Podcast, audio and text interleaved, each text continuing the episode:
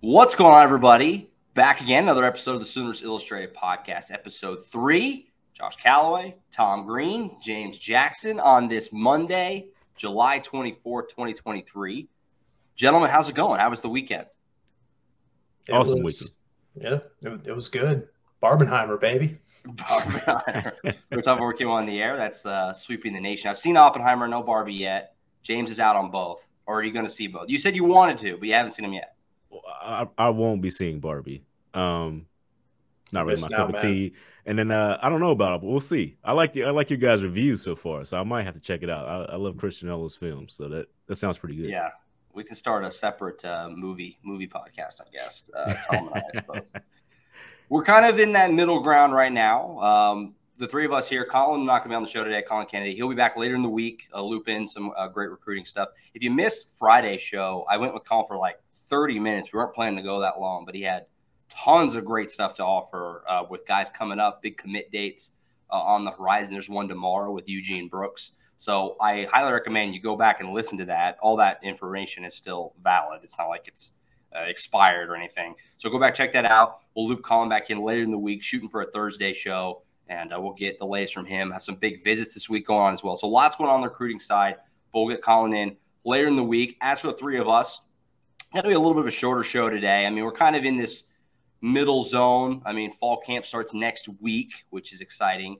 You know, media days are in the rearview mirror. But we're kind of in that middle zone right now, kind of waiting for camp to start. But um, guys, does it feel like you know it's kind of? I mean, this is the last week of July. Like the, we're we're on the cusp of this thing. Um, camp starts next week. It kind of you're getting the the juices flowing a little bit. Am I you know am I right? Yeah, feeling uh recharged after a yeah. I mean, personally speaking, it was an eventful off season between moving halfway mm-hmm. across the country and starting over here with you guys. but um, you know, feel, feeling recharged and you know, just kind of cherishing these last you know few free weekends before things really pick up yeah. with fall camp and the season right around the corner. So I'm excited, man. It's an exciting time right now. A very exciting time with everything that's going on with OU and all the recruiting news they've gotten, and now you know you kind of put it all together. Schedules coming up and it's going to be really fun, man. Really fun. This is the last year of the Big 12. I mean, you got to try to win it all again just to say you're yeah. sayonara to the conference, man. this, this is going to be fun. Yeah, I'm excited for both you guys. I mean, obviously, Tom covering Auburn for a long time, you know, coming to cover cover, cover OU, and, and James obviously making that jump to covering OU. It's I'm excited for both you guys to get to do it for the first time uh, in Norman. So looking forward to it. Fall camp starts next week. We don't know the exact day yet we have an idea of it, um, but it will be next week sometime, and they're going to have the local media day again. Don't know the exact day, but it will be next week sometime.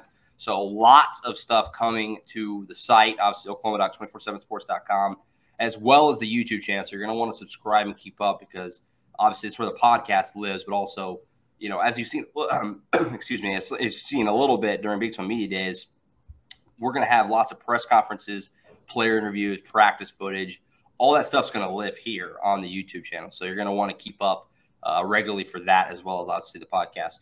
What we're going to start doing here on each show, um, the way it works, there's there's 10 podcasts if we do two a week between now and the first game week. So what we figure we do, we're going to break down one position at a time on each show. We'll kind of just the names to know, how we feel about the depth, breakout players that we could see, any question marks, things like that on uh, each show leading up to that first game week there at the very end of August, obviously Saturday, September 2nd, the first game.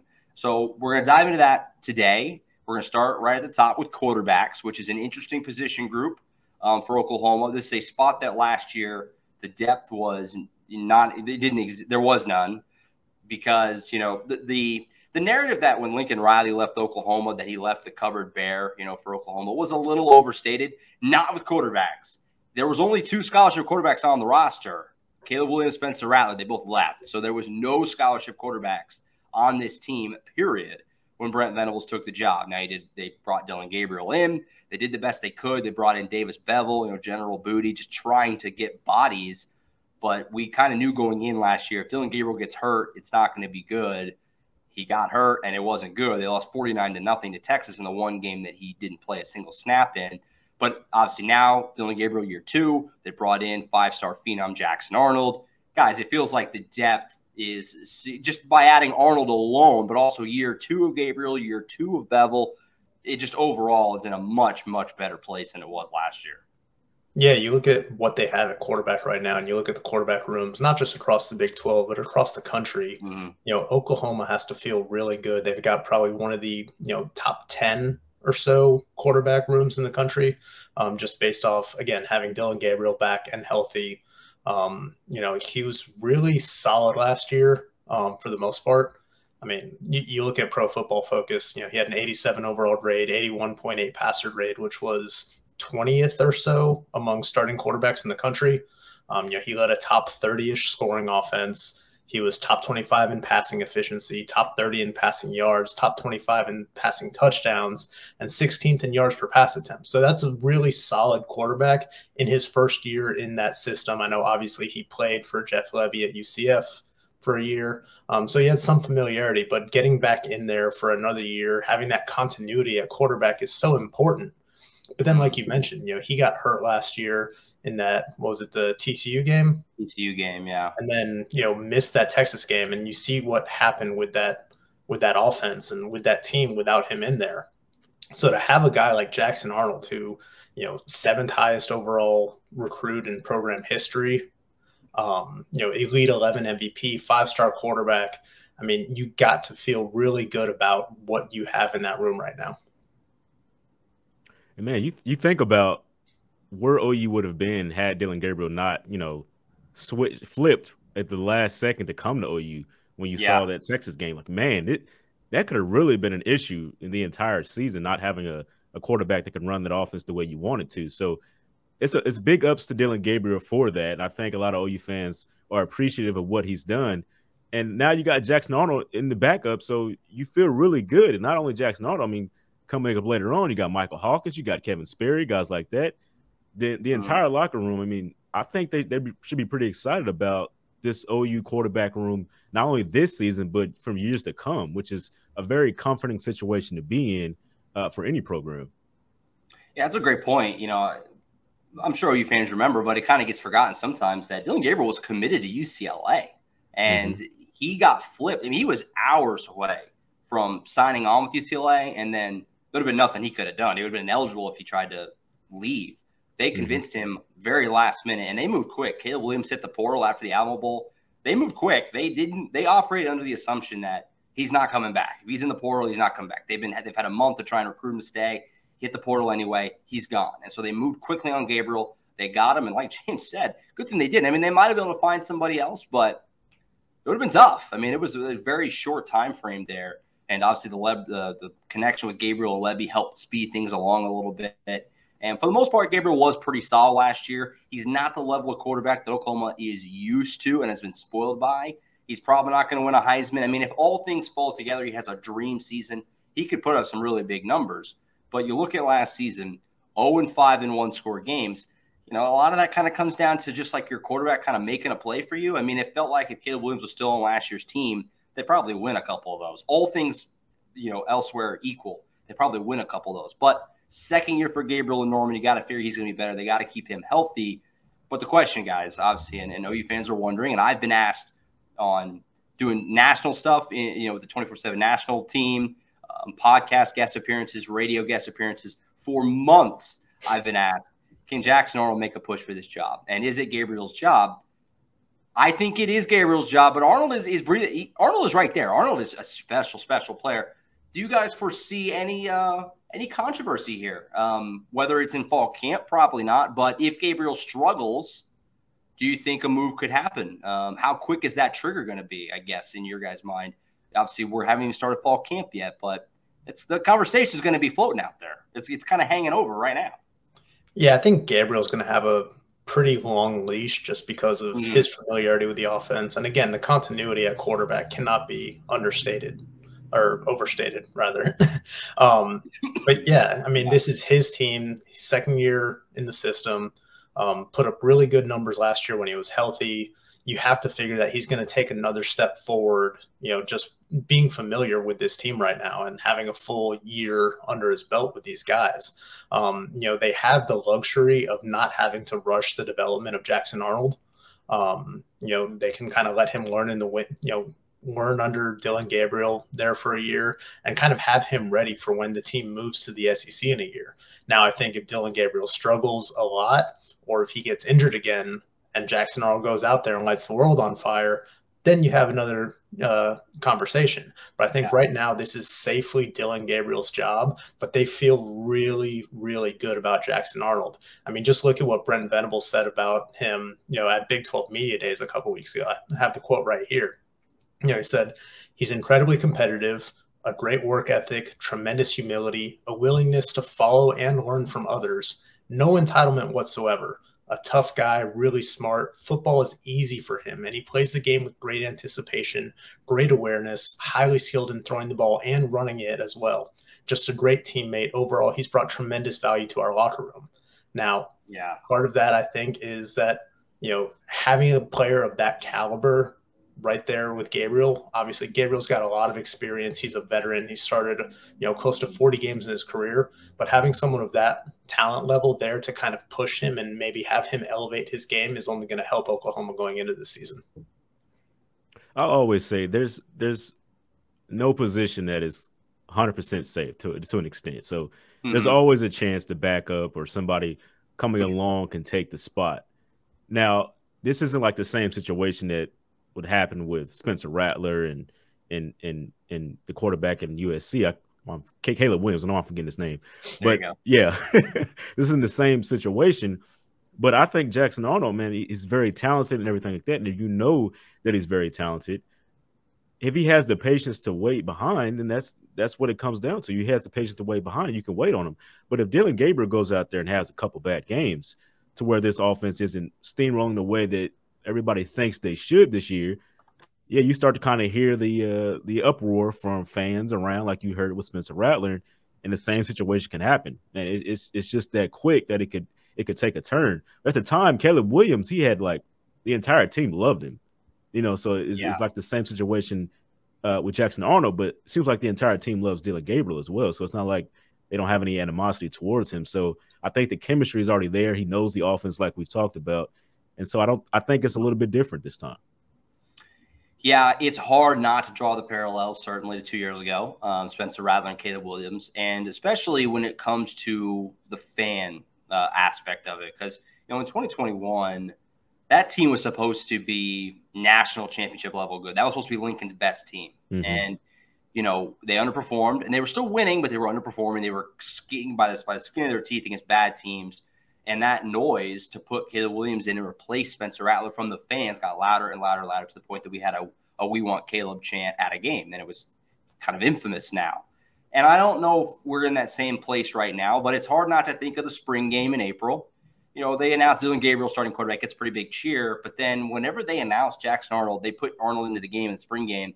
I mean, you, the guy was, he was like he was Baker Mayfield or something. He got a ginormous ovation. The fans love Jackson Arnold already. Hadn't done anything, you know, hasn't even played in a real game yet.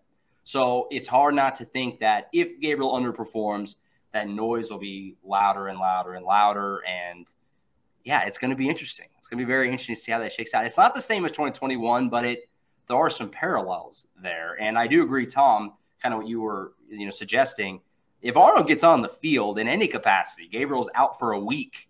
It's hard to imagine him giving that job up and that, that's kind of the next you know uh, you know evolution of that. Not just Gabriel being benched, but if Gabriel has to miss a game for any you know he gets banged up, Arnold gets to start a week. Uh, you know it, it's it's very realistic to think that he you know he's not going to give that seat back up once he gets in there. I think I think oh you we'll see him in some type of capacity on the field at least. I think in those first couple of games. Yeah, uh, you saw that with Kyler Murray and Baker Mayfield. I mean, Kyler Murray got in there for a couple plays and and really showed that he was going to mm. be really good. So I think that that type of situation can happen again as well. It's just like you said, if Dillon Gabriel gets hurt, he starts to start uh, in Dillon Gabriel's uh, spot, then you know there's a difference there. Yeah, as, as long as Dillon Gabriel's healthy, um, mm-hmm. you know that should be his job. Um, but I, I, do think that they're going to have some opportunities to get Jackson Arnold in games again early in the season mm-hmm. in that non-conference schedule, whether it's you know late in games or just having certain packages for him to kind of get his feet wet, get acclimated to the college game. Because again, this is going to be his team next year, mm-hmm. um, so they want him to be prepared. They don't need to rush him, but it'd be good to have some reps under his belt. Yeah, that's the aspect I'm interested in with packages for him. You know, because we saw that in 2021 too, and different coaches and everything, different, completely different regime. But even before Caleb took over, they would put Caleb in the game in certain run situations, and not to. uh Dillon Gabriel can move around, but Jackson Arnold is a sneaky athlete. He can really move. Um, will there be situations where they put Arnold in the game? You know, just kind of throughout, just certain packages for him is incredibly interesting uh, to me. Uh, how they work him in, and he certainly should get some, at the very least, like you guys have both said, some garbage time. I mean, if that doesn't happen, then something went vastly wrong when you're playing Arkansas State and uh, SMU is going to be a little bit of a tougher test. But Tulsa, I mean, you you should be comfortably enough ahead in the fourth quarter of those games to let Jackson Arnold get some get some series. And if you don't, mm-hmm.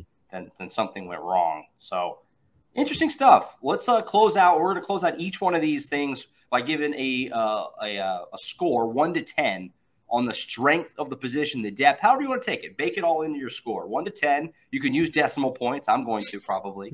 one to 10, how you feel the quarterback strength is going into 2023 for Oklahoma. I guess I'll go first. Um, go ahead. Go ahead. Yeah, go I, I, I, think, you know, nine, 9.5 maybe. I, again, this. High.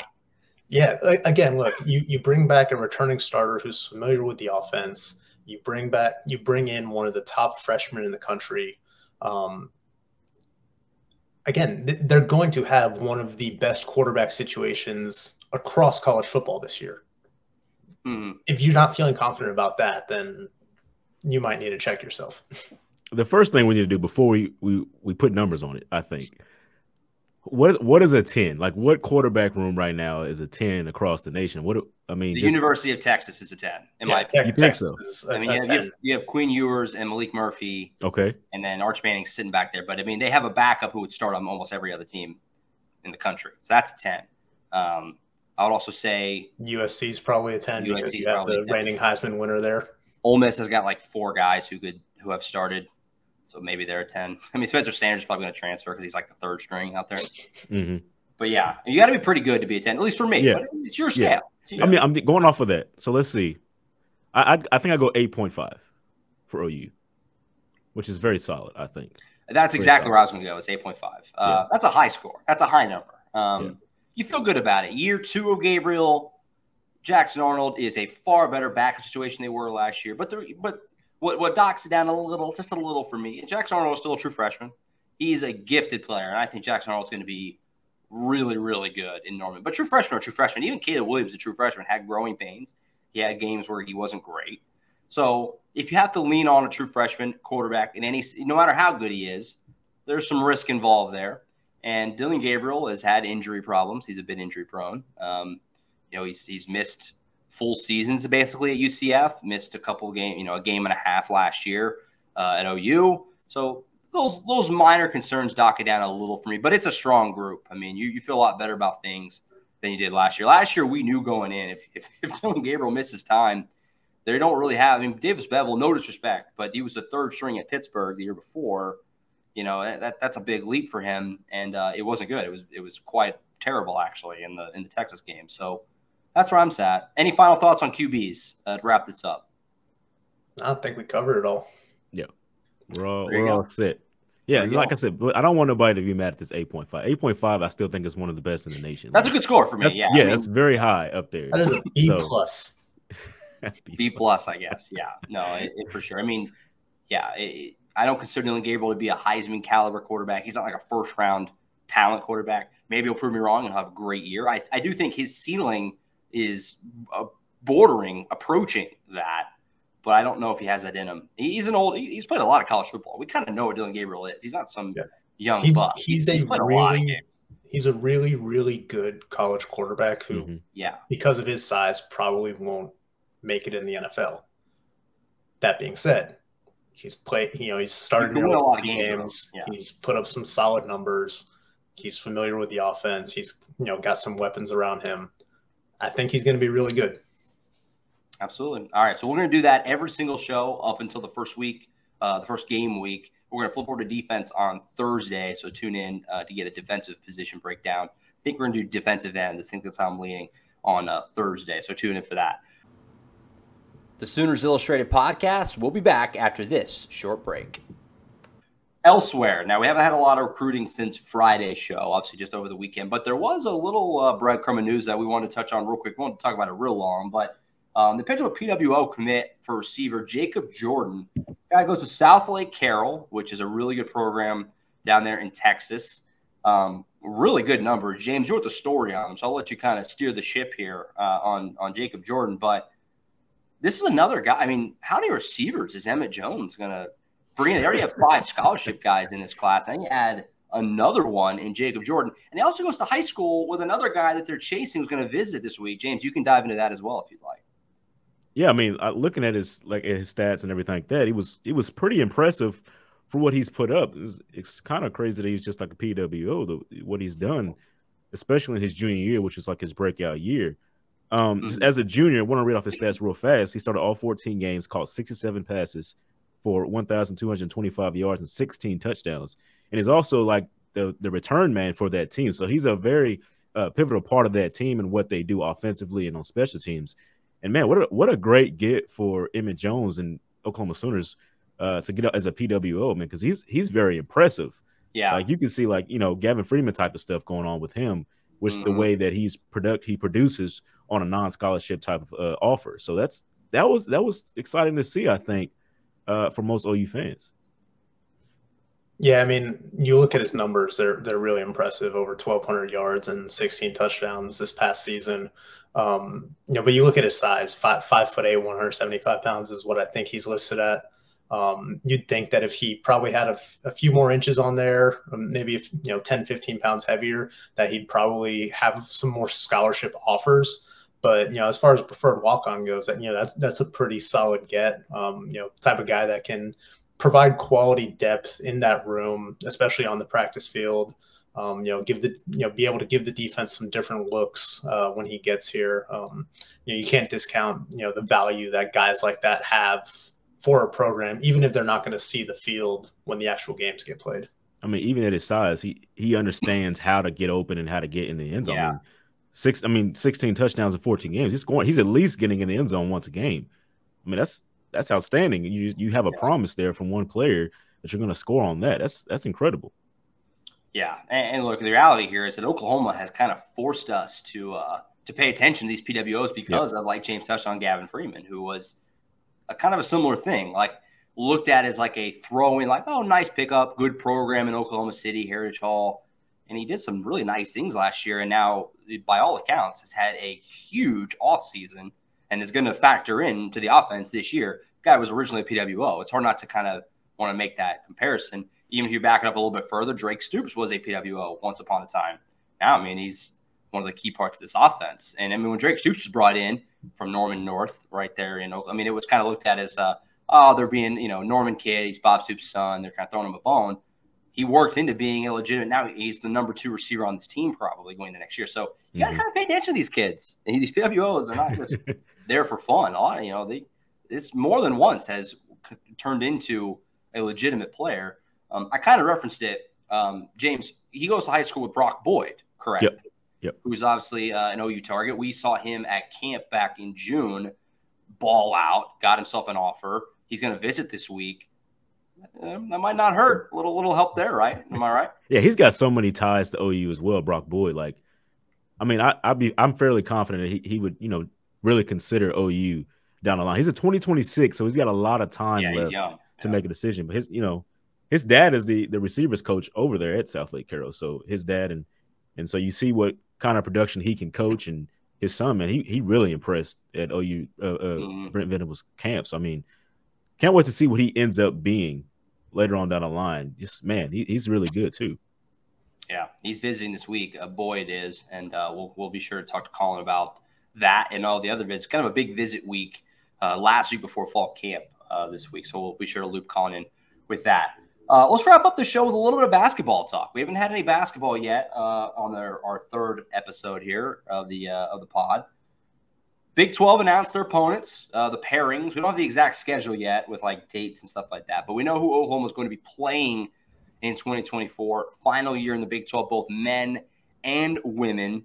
Not going to be a whole lot to dive in here, but we wanted to at least, you know, anything that stuck out. I can run through really, really quick um, what we got going on. For the women, home and aways with Texas, OSU, Kansas, Kansas State, and Cincinnati. They'll host Baylor, TCU, Texas Tech, and UCF. They'll go to West Virginia, BYU, Iowa State, and Houston. As for the men, they have home and aways with Texas, OSU, Kansas, Iowa State, and Cincinnati. They'll host Houston, BYU, Texas Tech, and West Virginia, and they will travel to Baylor, Kansas State, TCU, and UCF.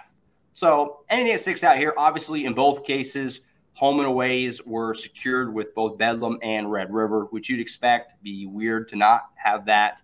Um, anything notable though at all um, that stuck out, men or women, from uh, these Big 12 opponent reveals? Yeah, for, for me, I mean, you, you, look at it, the Big 12 last year had seven teams that made the NCAA tournament.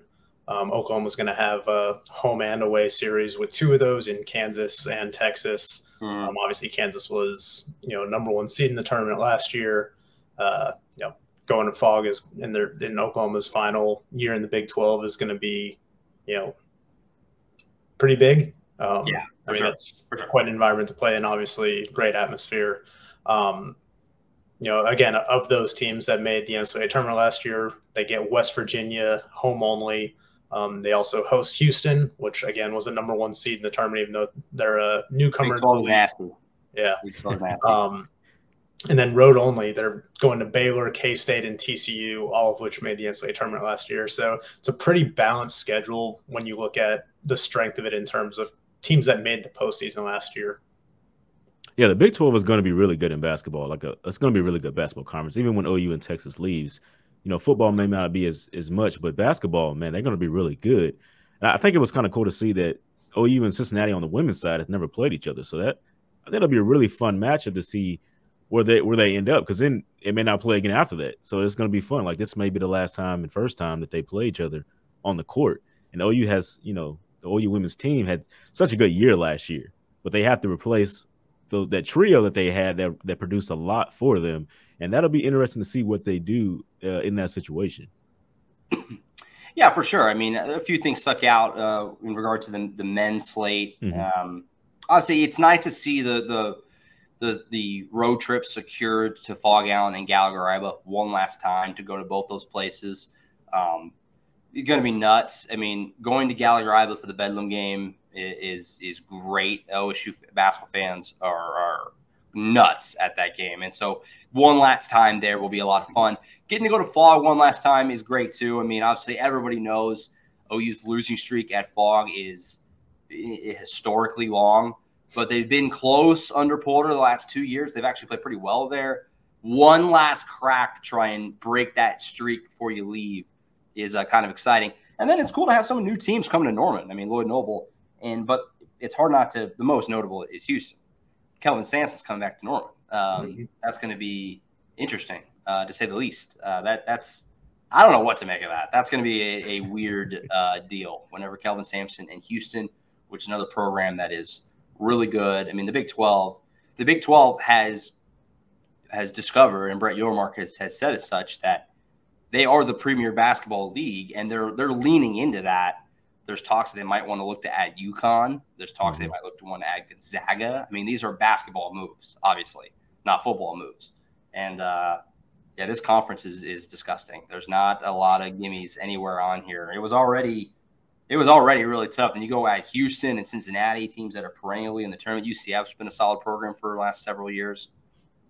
Tough, but it always is. It's tough, but it always and, is. And it's not going to get much easier for OU or Texas next year going to the SEC, which itself no. has built into a pretty strong basketball conference top to bottom. So um, it's going to be really interesting these next couple years for sure, just see how they do in their final year in the Big 12 and kind of how they stack up in a kind of revamped SEC. Yeah, it's a big year for both Porter Moser and Jenny Baranczyk for like entirely different reasons. For Porter, obviously, last year was it was a borderline disaster. I mean, they finished last in the Big 12, and that's not that's not what you're hoping for. You got to see some improvement before that SEC move. Um, and for the women, I mean, Jenny Baranczyk's had that thing going really well. A couple of really successful seasons for her. Made the tournament both times, but they they are replacing a lot from last year's team. And so now this is really this is really Baranczyk's first test of like, okay, all those players that she inherited that she got the absolute most out of, and they did. You know, they they had a couple of great seasons. A lot of them are gone now. Madi Williams, Taylor Robertson, you know, they're all uh, unit, so they're all gone. Can you reload and still be that that good and make the tournament again and compete at the top of the Big 12? That's kind of the question for her. So big seasons for both programs, but for like totally different reasons. So exciting though. Looking forward. We got a lot of football before we get to hoops, but it's kind of fun to look ahead to hoops uh, a little bit. It's gonna be an interesting. Yeah, season. I like the way I like the way Baranczyk is recruiting so far. I mean, covering high schools last year, my mm. former uh, job. I mean, I saw her a lot at games, like just around because I yeah. covered a lot of the girls' games as well. Even seen her at the state tournament. I mean, you can assume there's going to be a lot of Oklahoma native kids going to OU. I mean, I wrote a story about that uh, like last mm-hmm. month or so. She's going to do a really good job there, and I like what she's done with recruiting and just for her to even keep the other three girls that you just mentioned uh, that she inherited to keep them in a in a Sooners uniform. I mean, it shows that she can recruit and she can can deliver on her promises as well. Because oh, you had a great season. I mean, almost to the Sweet 16. I mean, that's that's the best they've been in a long time. So I'm yeah. really impressed with her so far. For sure, for sure, and that's something you know we talked about on last week's show with the men's team bringing in Dayton Forsyth.